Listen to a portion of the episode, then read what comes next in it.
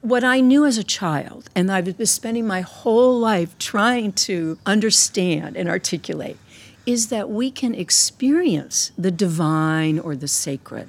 And we can experience something that is more than, that something is greater than, something that is beyond us, and not know it.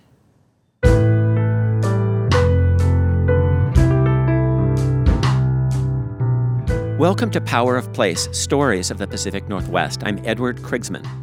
Last time we enjoyed a conversation with Anthony and Marlee Love of the YouTube channel Traveling While Black in Seattle. They talked about how their encounters with new people, attitudes, and places in the Pacific Northwest caused them to relocate here, and how moving here then led them to seek a higher calling than the corporate jobs that brought them here. A calling tied to exploration, service, and connection to others, especially to people historically excluded. Today, I invite you to pour a cup of warm tea and pull up a comfortable chair for an honest conversation with a wise friend about the deepest matters of the heart. From the earliest days of her childhood, our guest has spent a lifetime seeking a closer relationship with the divine, a journey that eventually led to her conversion to Judaism. Raised in the Reformed Calvinist tradition, with a childhood goal of becoming a minister, our guest went on to study Christian theology at the University of Chicago Divinity School, serving as a lay minister and teacher before leaving a tenured position in academia to pursue a literary career. Her writings include Strangers and Sojourners, Stories from the Low Country, 21 linked stories from the diverse and vital rural culture of the Low Country of South Carolina, and A Woman of Salt, a novel that explores the life of a young woman interspersed with tales of the wife of the biblical character Lot. And they also include a spiritual autobiography, Seeking God and Losing the Way, and it's an exploration of spiritual struggle in the midst of ordinary life and she's currently working on a novel about the biblical character of Miriam. She's also a contributor to Tablet, an online magazine focused on Jewish news and culture, and her articles span topics such as the relevance of Jewish kosher laws on modern life and how traditional Jewish death rituals honor the human body.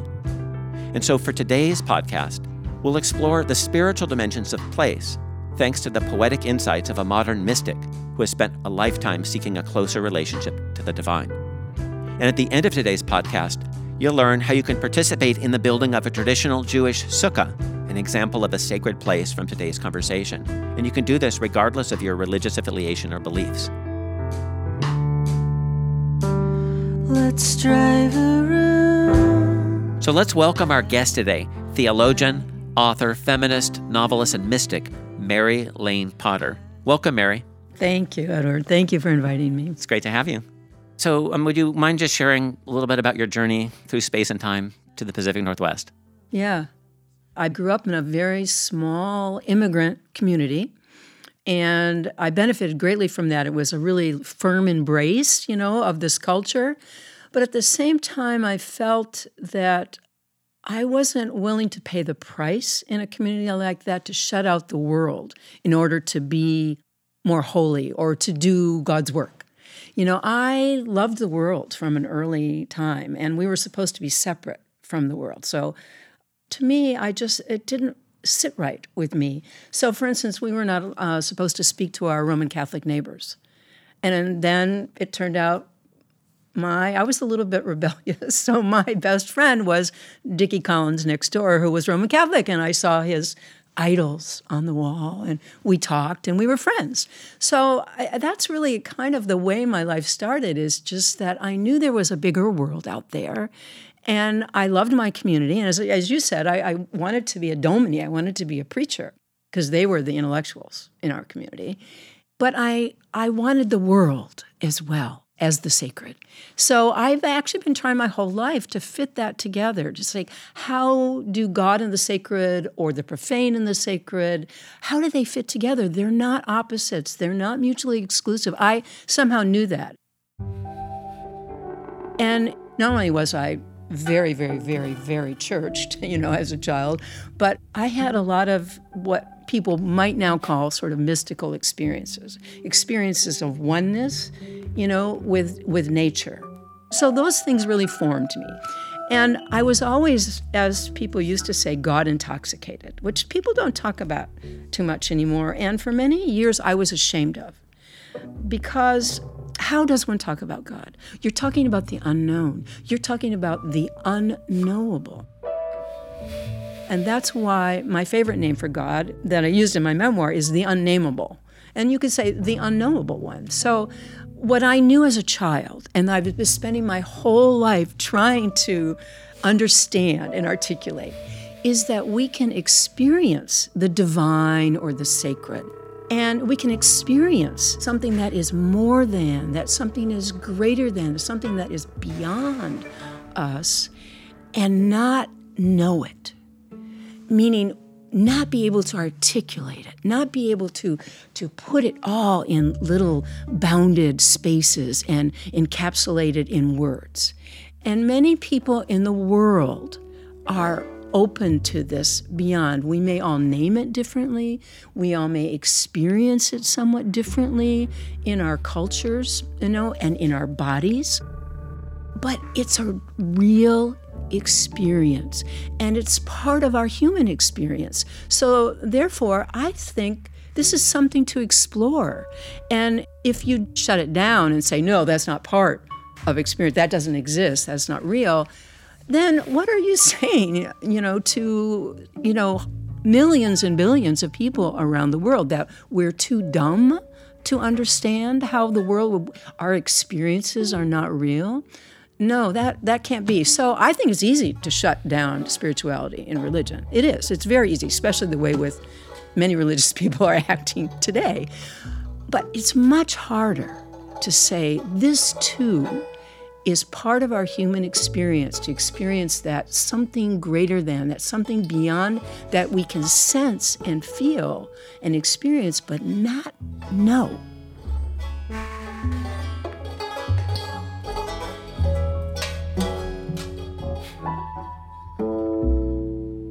So, Mary, let's go on and pursue a conversation about, you know, what you call the unknowable. I'd like your help, and in fact, the reason why I wanted to have this conversation with you in the first place is that three years ago, I attended a Jewish funeral of a man that I had never known while he was alive. I joined to make a minyan, which in Judaism is a group of 10 people, in this case, 10 men. And the rabbi who officiated shared a story about the unknowable part of this person that was part of his body while he was alive, yet at the same time was part of something greater, but what really struck me were the traditional words of consolation that we would use at a funeral or during the mourning process.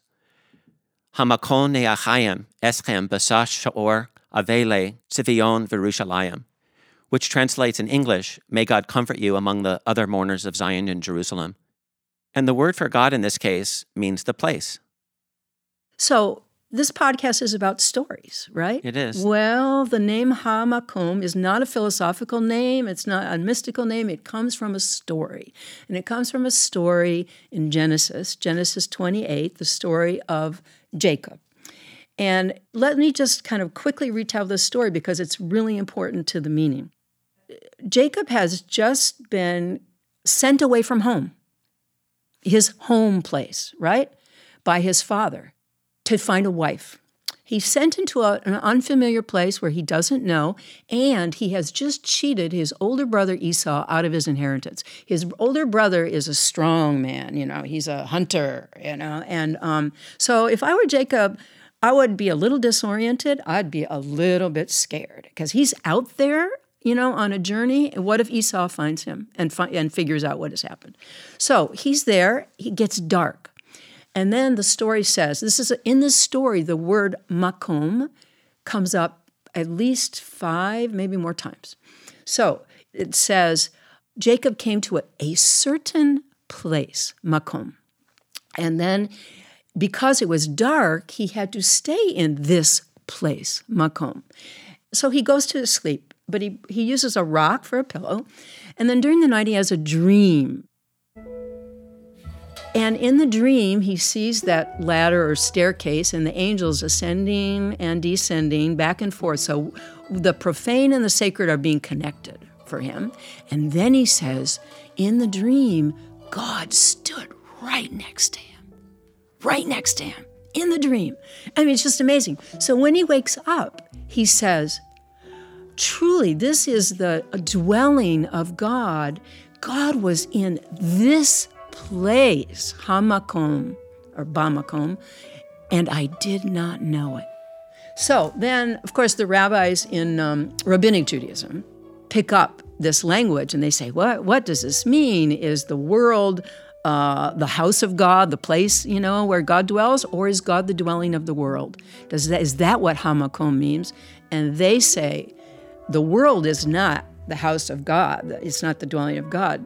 God is the dwelling of the world, meaning this universe that we experience is so much more than we can even imagine, let alone think.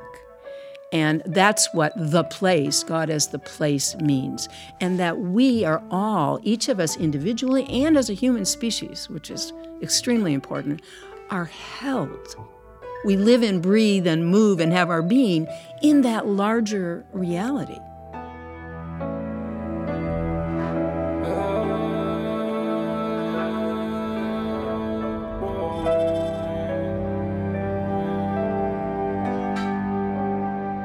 So the Torah offers 70 names for God, and the rabbinical era added 90 more.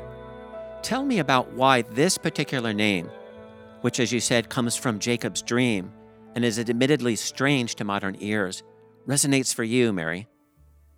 One of the reasons I love this language is that even though in the 19th century theologians and, and philosophers were already saying, you know, this idea of God as a big person in the sky, as a super person, you know, who sticks his, his little finger in the world every now and again or doesn't, you know, that no longer fits with what we understand about the way our universe works. So that is an old, old, old concept of God that many people do still cling to.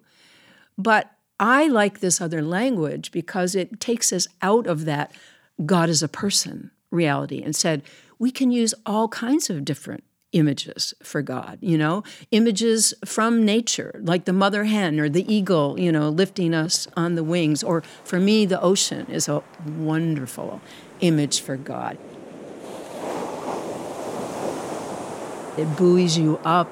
You know, it's constantly changing and moving. So that's what one of the, the beautiful things about Hamakom. It starts us to think about God in a way that is not just related to us and our human reality because we are not, you know, newsflash, we are not the pinnacle of creation. You know, we are one part of this amazing universe. We are one of the last evolutions. But for some people, when they talk about God now, it's like God is the new that the, our world is pregnant with, that we can't imagine because our mind, our consciousness is not large enough yet. But it is in process.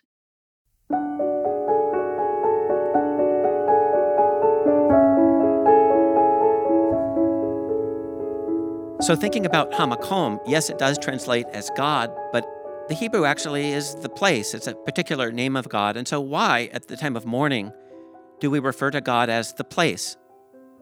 I think of it in relation to a very short one line poem from Pablo Neruda, the Chilean poet, who says there is no point wider than that of grief.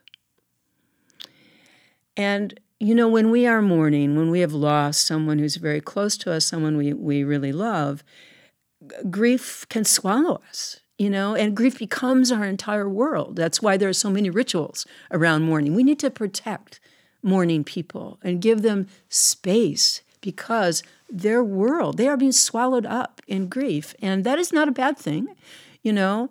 But when you then call upon God in the mourners as Hamakom, that is still reminding you in your intense experience of being closed down into grief and closed off from the world, you know, in the first in Shiva and then in 30 days, and then you go out into the world, you are closed off. But even in your closed offness, you are still related to that something larger that is holding you. Even though you might not feel it, you have to remember that. And to me, that's a very beautiful thing. We all need to remember that. And to me, that's what Hamakom is about, and the Sukkah too. It's about not closing ourselves off, which we are so tempted to do.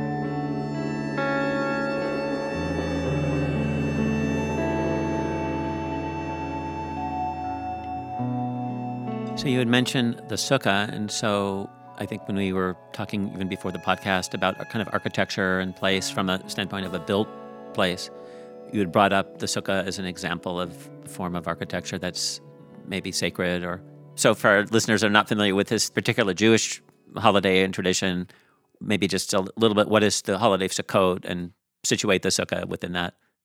Let me give you my definition first. Okay. A sukkah is a pop up sacred space. All right? So every year after Yom Kippur, Jews celebrate the holiday of Sukkot, which is the plural of a sukkah, one sukkah, two Sukkot. And a sukkah is a temporary dwelling. I love that word for God or for, you know, the sukkah. It's a temporary dwelling. It's a little hut that you build and you dwell in for seven days. And uh, it is a number of things. It is partly a harvest festival and partly also a way to remember when the Hebrews, uh, having left Egypt as slaves, wandered in the desert for 40 years and they built temporary dwellings. They were basically nomads for those, you know, uh, 40 years. So this commemorates that, that it's, it's, a historical moment and an agricultural. So it's festival. an interesting holiday that it's twofold. You know, there's agricultural holiday, which is from the earth, and then there's this historical moment. Right, right. so it's desert. very connected to the earth. So you build a temporary structure of uh, four walls with an opening in one wall, and you're supposed to eat and drink and read and pray and have friends in, in, in this. Um, and you can even sleep in it. You don't have to if it's raining or snowing, as it did in my Minnesota sukkah. But what I love about, about the sukkah is openness, because the roof has to be open. It has to be more shade than sun, but you have to be able to see the stars. You have to be able to see the sky. So, this is my favorite holiday. And the reason is because it fits so well with my journey of trying to be open and listen more and more and more to the world while being located in a particular place. So, you have this very particular you know, little pop up Jewish sacred space and you say prayers in there, and all the while you've decorated it. You have to decorate it with the, the roof with branches that have been pulled from the earth. So you're right, it's very earthy as well as spiritual. So the rule is it has to be something uh, from the earth. From but, the earth. But not any particular species of right. plant. That's right. So these sukkahs will start springing up all over, but those are intentional sacred spaces. There's nothing particularly beautiful about them or and they're temporary. This is really, really important. They're temporary and they remind us of, I think, of the fragility of our lives, the impermanence of our lives, how vulnerable we are, and in our vulnerability, how we need to be open to those who are not like us. So, you know, animals come in the sukkah and eat your apples that are hanging, you know? The stars come in. We invite ushpizin, who are exalted guests who have been long dead, you know? So to me, the sukkah is an opportunity to say, what are the walls that I have constructed around myself in my daily life that are now confining me, that are now imprisoning me? What are my habits? What are my ideas? What are my ideologies that make me feel comfortable and are wonderful, but also have this edge of boxing me in so that I am not open to listening to someone who does not share my experience, whether that's my experience of my body, my sexuality, or my experience of divinity or no divinity in the world. And to say, we're all here on a journey, so let's listen to one another. I mean, that's what's exciting to me about life is talking to people and listening to what their different experiences are. And a sukkah to me is an open invitation to that. And it doesn't cut God out. We leave it open to the beyond.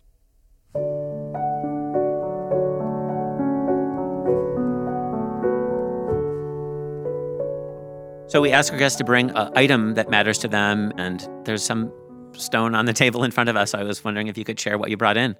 Well, as I talk about, pick that up and hold it. All right? That is a petrified camel bone that was offered to me in the Sinai wilderness by a Bedouin guide named Rashid. And I had been bivouacking in the Sinai for about five days in research for a novel I was writing. And that was quite an experience because they spoke a little Hebrew and, of course, Arabic and no English. I spoke English, a little Hebrew, and no Arabic, you know. And but we communicated extremely well. We listened to each other, and I fell in love with the two camels. Merzuga and uh, Fragella were the camels. And at the end, you're not supposed to take anything out of the Sinai Desert. Just like when you leave Hawaii, you do not take anything off sacred ground, right? And I had had a powerful, powerful, powerful experience being in that wilderness. And they offered me a choice of several objects. I don't even remember what the other objects were. And this camel bone immediately, you know, uh, I just knew that that's what I wanted.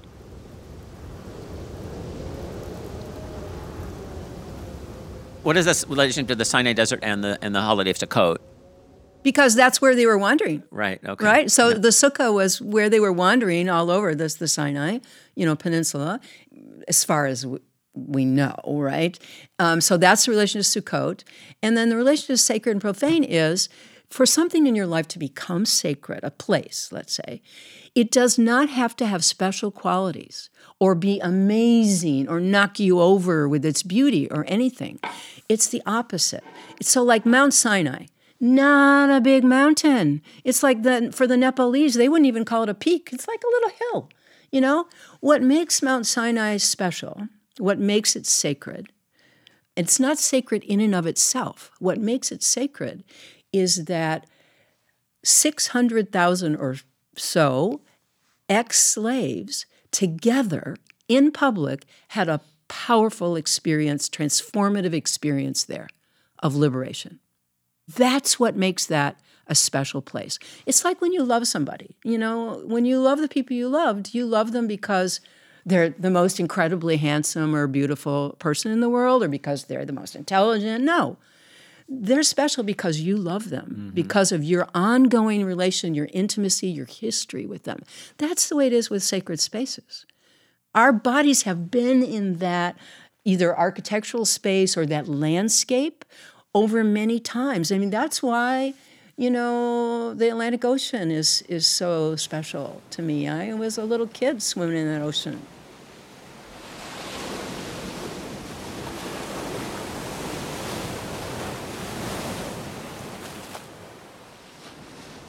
So, Mary, you've traversed the United States, but also the world. Sounds like some of these travels are related to preparing for your literary works. Can you share a space that you've encountered somewhere in the world that's architectural and sacred?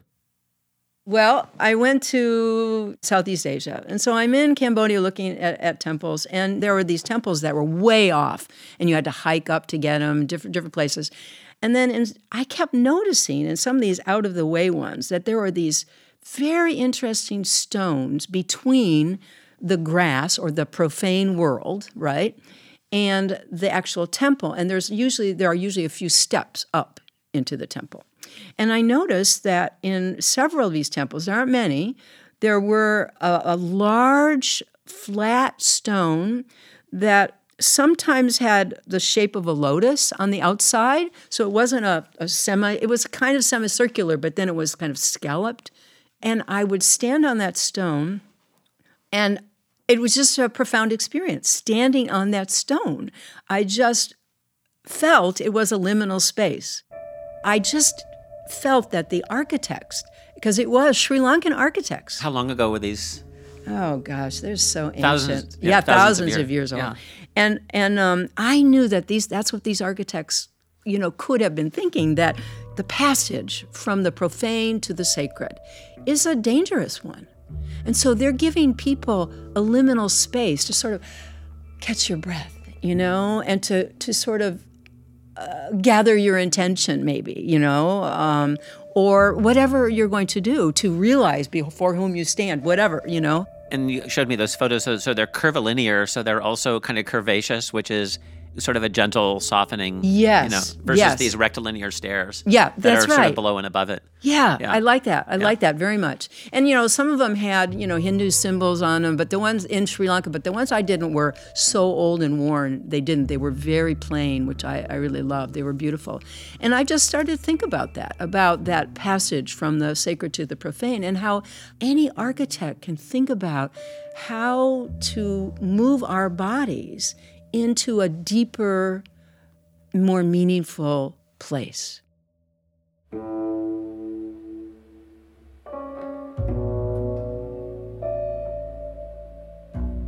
Earlier, you shared a story, that story of Jacob, as the source of the name of Hamakom, or God as the place.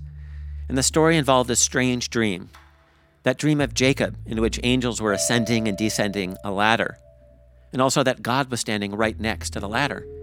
And you explained the story as a way of kind of illustrating the transition from a sacred space to a profane space. Dreams figure largely in your own works, especially in your spiritual autobiography.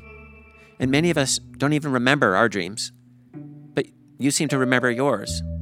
What do you learn from them? I take dreams very, very, very seriously. And, you know, dreams are not uh, prophet. Well, prophecy is not foretelling the future. You know, prophecy is understanding in depth what's really going on around us right now. But I'm not interested in dreams about what's going to happen. Dreams are really, they just invite me to have a look at what's really going on deep down in my life. Uh, maybe something I'm I'm not seeing. Maybe something I'm denying. Um, and dreams can be healing. You know, I've had a, an, a dream where it actually, I woke up healed emotionally. You know, from from the dream. I I, I would never. No one could ever talk me out of that. You know. Um, so I think people should pay attention to their dreams. You have to. You know. You have to. Um, seduce them a little bit. You know, you put a, put an empty journal by your, your bed and, you know, put a pen or a pencil there. And, you know, they might not happen every night, but the rabbis actually said, the ancient rabbis have uh, uh, said, um, a dream is like a letter, so open it. You know, why not open a letter written to you? So I, I, you know, I'm not persuaded by it's oh, it's just random, you know, firings of your synapses. I, you know, we are imaging people we are not simply intellects. Yeah, that's not conscious. We are imaging all the time. We have this incredible nerve net that images, and our minds are imaging. So, why not pay attention to another way our body is imaging our life to us that we might be able to learn from?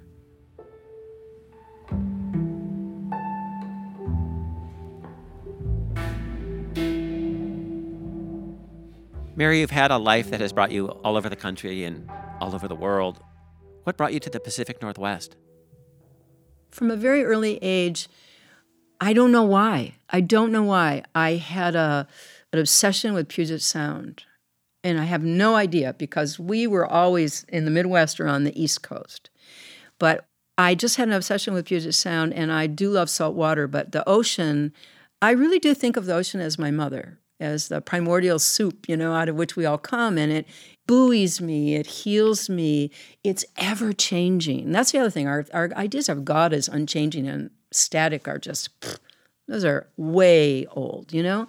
But the ocean is always moving, everything is in motion, and the diversity of life. So you name it. I mean, you can pull so many, you know, images for me for the divine or the sacred out of the ocean and that unknowable horizon and so forth.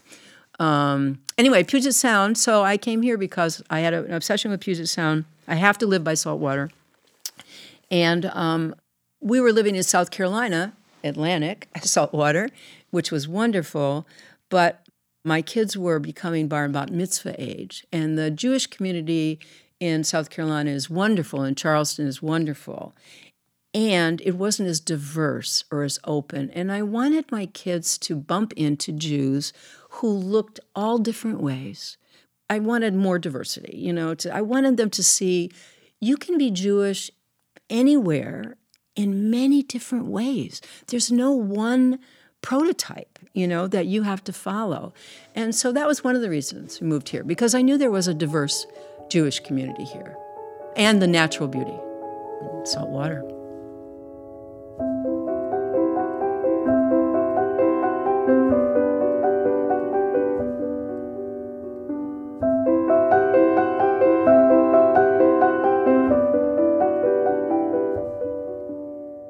So, Mary, we've covered a lot of space and time. We've gone back thousands of years, but we're here in the Pacific Northwest. And so I wanted to ask you, as I ask all of our guests, can you share a place in the Pacific Northwest that matters most to you?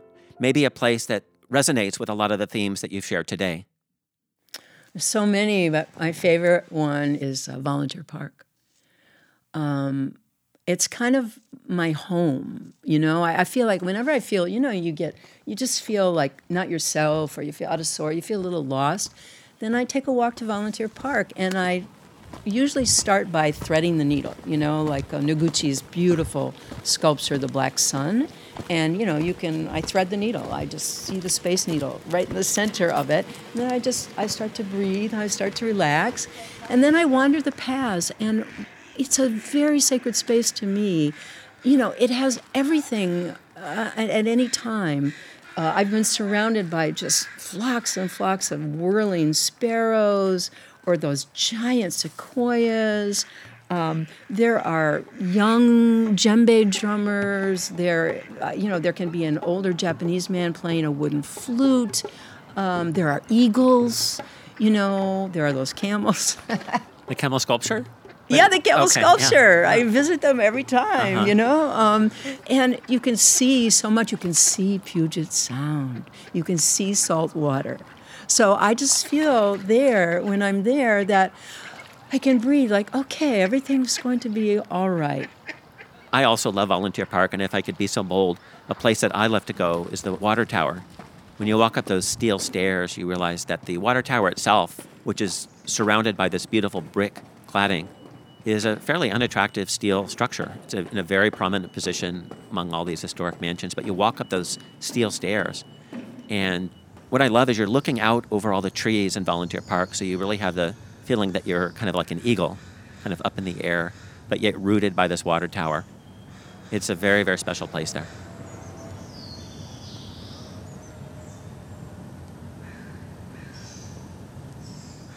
So we're launching this podcast just at the beginning of the Jewish holiday of Sukkot, which begins in Seattle on October 9th and runs for a full week.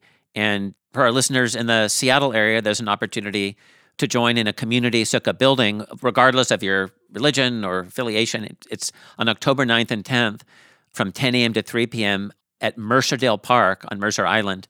And the J is partnering with 1MI in the city of Mercer Island to share the traditional Jewish harvest celebration of Sukkot with the entire community. And you can join in decorating and building a sukkah at the Mercer Island Farmers Market on Monday and Tuesday, October 9th and 10th. They'll provide all the supplies and crafts and music and whatnot. And you can also build your own edible sukkah. You could also join the Gift of Life Bone Marrow Registry to possibly allow your bone and your blood to help somebody in need. And also, you can just drive around the city if you're not in the Seattle area or you don't make this event, regardless of where you are in the world. You'll see these little booths being built all over the world. Yeah, it's really fun to see them popping up. Yeah, so go look for them, you know, if you see a funny little shelter. But I wanted to say about the sukkah too that one of the things I love about it is it is not this fine architectural space, that it is a handmade shelter and it's fun. It's called the season of our joy, by the way, uh, Sukkot, the season of our joy. So it's not supposed to be aesthetically beautiful, although you do decorate it and that's a lot of fun. The other thing I wanted to say about it is because to me it it speaks to our the fragility, the vulnerability, the impermanence of our lives, and it, it, it invites us to be open. I think it's an opportunity for people also to think about shelter and those who do not have shelter and the homeless or house, house unhoused, however you want to say that, because we have so many people in Seattle as there are around the country. And to use dwelling in the sukkah or eating in the sukkah, whatever you're going to do, or just looking at a sukkah as a way to challenge yourself to think in other ways about how we depend on shelter and what we need for shelter and what we can do to help those who do not have the kind of support and shelter that they do need. Well, Mary, thank you so much for preaching your vision and for connecting so many dots from the two Ming era Chinese stone camels guarding the Asian Art Museum at Volunteer Park in Seattle to the two camels that you encountered in the Sinai Desert and thanks for bringing in the petrified camel bone that, you know, who knows, could have come from one of the camels that carried the Hebrews from a narrow place to one that is much more expansive, thousands of years ago. So may your joys and the joys of our listeners expand during this coming season of our joy. Thank you, Mary. Well, thank you. It's been lovely. It's been delightful to be talking with you.